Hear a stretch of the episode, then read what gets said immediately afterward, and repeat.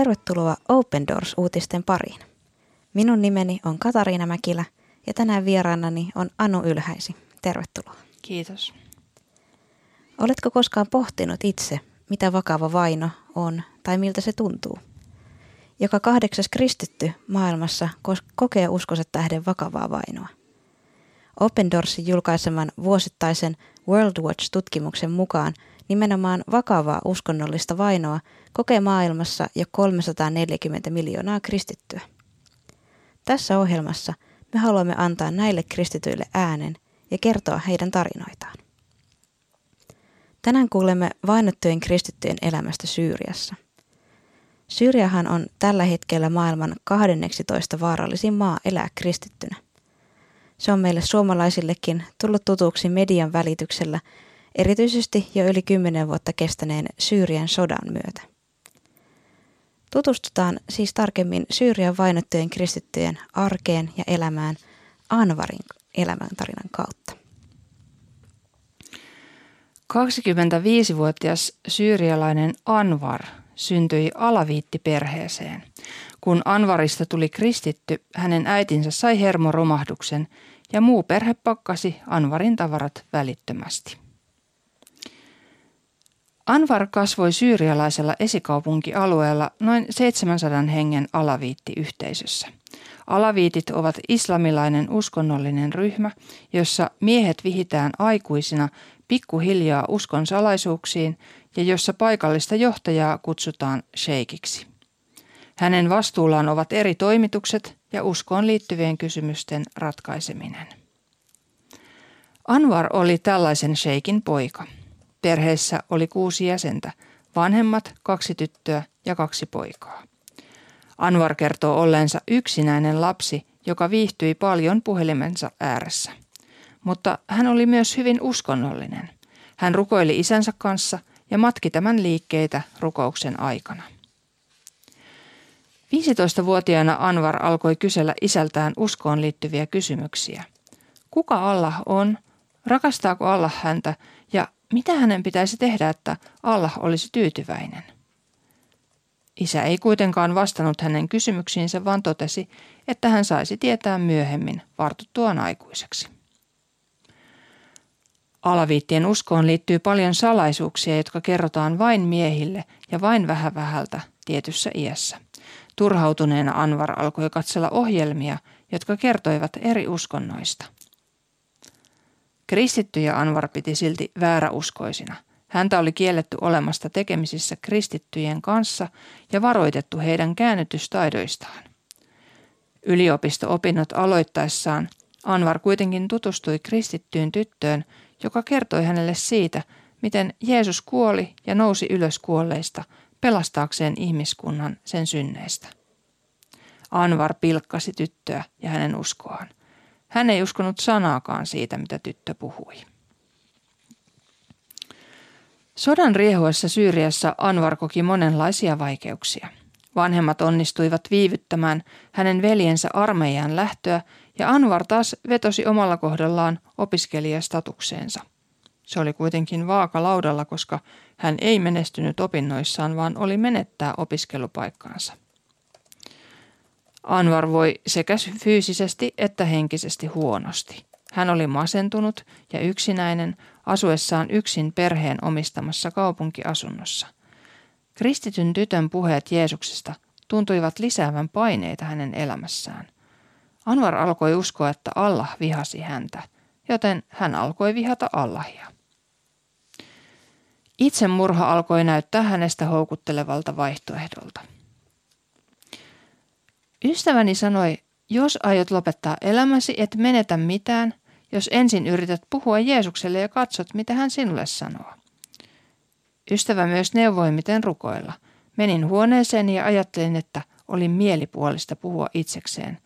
Aluksi mikään ei muuttunut, mutta pikkuhiljaa aloin innostua Jeesuksesta, Anwar muistelee. Anwar alkoi katsella kristittyjä videoita ja kuunnella saarnoja ja lauluja. Hän innostui niin, että unohti täysin itsemurha-ajatukset. Eräänä päivänä, kun puhuin Jeesukselle, aloin itkeä ja vuodatin hänelle koko sydämeni. Äkkiä tajusin, Etten enää ollutkaan yksin. Minulla oli ystävä, Jeesus, Anwar muistelee. Anwar alkoi lukea Johanneksen evankeliumia ja koki, että Jumala puhui hänelle sekä raamatun että saarnojen ja laulujen kautta. Hän kertoo, rakastuin Jeesukseen. En puhunut asioistani perheelleni, vaan jaoin kaiken Jeesuksen kanssa. Samalla Anwar kuitenkin tiesi, että jos olisi avoimesti kristitty, hänen olisi lähdettävä perheen omistamasta asunnosta. Häntä pelotti, sillä hän oli kuullut kertomuksia, miten kristittyjä oli pahoinpidelty, murhattu ja vangittu. Kun ystävä vei hänet ensimmäisen kerran kirkkoon, hän ei pystynyt keskittymään saarnaan tai lauluihin. Päällimmäisenä oli pelko, että joku näkisi hänet ja tieto siitä kulkisi hänen perheelleen. Niin tapahtuikin, sillä uutinen Sheikin pojasta kirkossa levisi kuulovalkean lailla. Anwar sai kuulla, että hänen äitinsä oli saanut hermoromahduksen. Hän yritti soittaa sisaruksilleen, mutta nämä eivät vastanneet puhelimeen. Muutaman tunnin päästä sisko kuitenkin soitti vihaisena ja sanoi itkien, älä koskaan tulla kotiin, äiti on sairaalassa sinun takiasi, et ole enää minun veljeni. Eikö oma uskosi riittänyt sinulle? Sinulla ei ole minkäänlaista kunniantuntoa. Näin sanottuaan sisko sulki puhelimen. Samaan aikaan kun perheessä ei kuulla Anwarin uskosta, ystävä kutsui hänet kristilliseen konferenssiin. Piti valita, lähtisikö hän perheensä luo selvittelemään välejä vai kristittyjen tapaamiseen. Hän päätti valita konferenssin. Anwar sanoi, että ne olivat hänen tähänastisen elämänsä kaksi parhainta päivää. Hän koki voimakkaana Jumalan läsnäolon ja unohti kaiken muun niin, että konferenssista palatessaan hän oli suorastaan iloinen. Asunnostaan hän kuitenkin löysi tavaransa pakattuina. Veli soitti ja käski hänen lähteä. Yhtäkkiä ei enää ollut paikkaa, minne mennä. Anwar otti yhteyttä ystävänsä, joka puolestaan oli yhteydessä Open Doorsin kanssa yhteistyötä tekevään kirkkoon.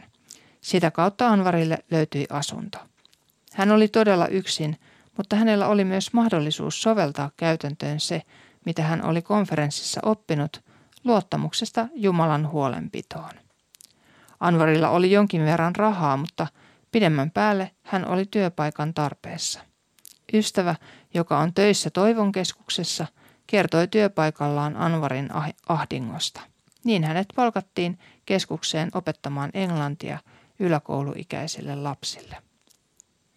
Hänen mukaansa lapset eivät tarvitse opettajaa, vaan jonkun, jolla on henkilökohtainen suhde Jumalaan ja joka vaikuttaa heihin myönteisesti.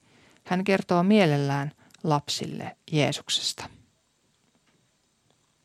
Anwar on kiitollinen Toivonkeskuksesta, josta hän on saanut uuden perheen, hänen oman perheensä hylättyä hänet. Keskuksessa hänen ympärillään on ihmisiä, joiden kanssa jutella, nauraa ja viettää aikaa. Anwar jatkaa rukousta lapsuuden perheensä ja entisten ystäviensä puolesta, että hekin löytäisivät vapauden ja elämän tarkoituksen Jeesuksessa. Onpa mielenkiintoinen tarina tuolta Syyrian todellisuudesta sodan keskeltä ja kuitenkin niin kuin opiskelevan nuoren näkökulmasta ehkä vähän sellainen jotenkin lähemmäksi tuleva kokemus, että on elämä niin kuin alussa ja sitä haparoi sitä monikin eri suuntiin ja miettii sitä, että mitä elämässä tekee. Tässä Anwarin tarinassa korostuu tällainen kohtaamisten merkitys, että tämä kristitty tyttö hänen kanssa keskusteli yliopistolla ja sitä kautta Anwarillakin elämässä alkoi asiat muuttua. Ja mä jotenkin ajattelin, että se kohtaaminen on voinut olla sellainen, että se kristitty tyttö on sitten saanut kuitenkin pilkkaa siitä todistuksestaan ja muuta, niin tietyllä tavalla sellainen avoimesti sen oleminen, mitä on, että on kristittynä, että hän yleensäkin on siellä niin kuin edelleen kristittynä ja todistaa siitä uskostaan tälleen vähän niin kuin tietyllä tavalla vähän epätoivoisellekin tapaukselle, niin kuin tämä Anwar vaikutti tässä alussa, niin ei voi koskaan tietää, mitä Jumala sen kautta voi sitten tehdä. Se voi olla se ensimmäinen siemen, joka kylvetään. Juuri siitä näin. Alkaa kasvaa sitten usko. Niin, ja voi olla, että ei hänelle, tälle tytölle itselleen jäänyt välttämättä kauhean sellainen kokemus, että Anwar tuli nyt kauhean puhutelluksi tai tästä alkoi muutos, vaan että Jumala teki sitä työtään vähitellen omalla tavallaan ja vähän silleen salassakin ehkä. Ja onhan tässä myös tässä tarinassa myös tällaisia traagisia piirteitä just sen suhteen, että miten varmasti merkittävä asia siinä yhteisössäkin on, että nimenomaan tällaisen arvovaltaisen sheikin poika kääntyy ja löytää itsensä kirkosta, niin se aiheutti selkeästi niin kuin hyvin niin kuin suuren perheen sisäisen kriisin, mutta varmasti myös siinä yhteisössä. Ja se kyllä puhuttelee, että Anwar nimenomaan valitsi kuitenkin tässäkin tilanteessa, vaikka se varmasti on hyvin sellaista henkisesti raskasta ja rikkovaa, niin valitsi kuitenkin seurata Jeesusta.